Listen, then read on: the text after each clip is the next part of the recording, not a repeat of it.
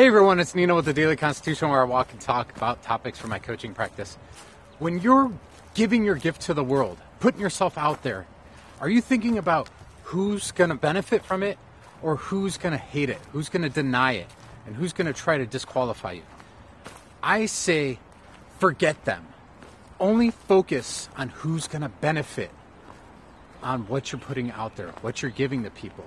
Think about how they're going to benefit and what you're giving to people. Do not think about people denying it and trying to disqualify you. Just put it out of your mind and take your focus to the benefits that you're giving. If you like this, please share it. Have a great day.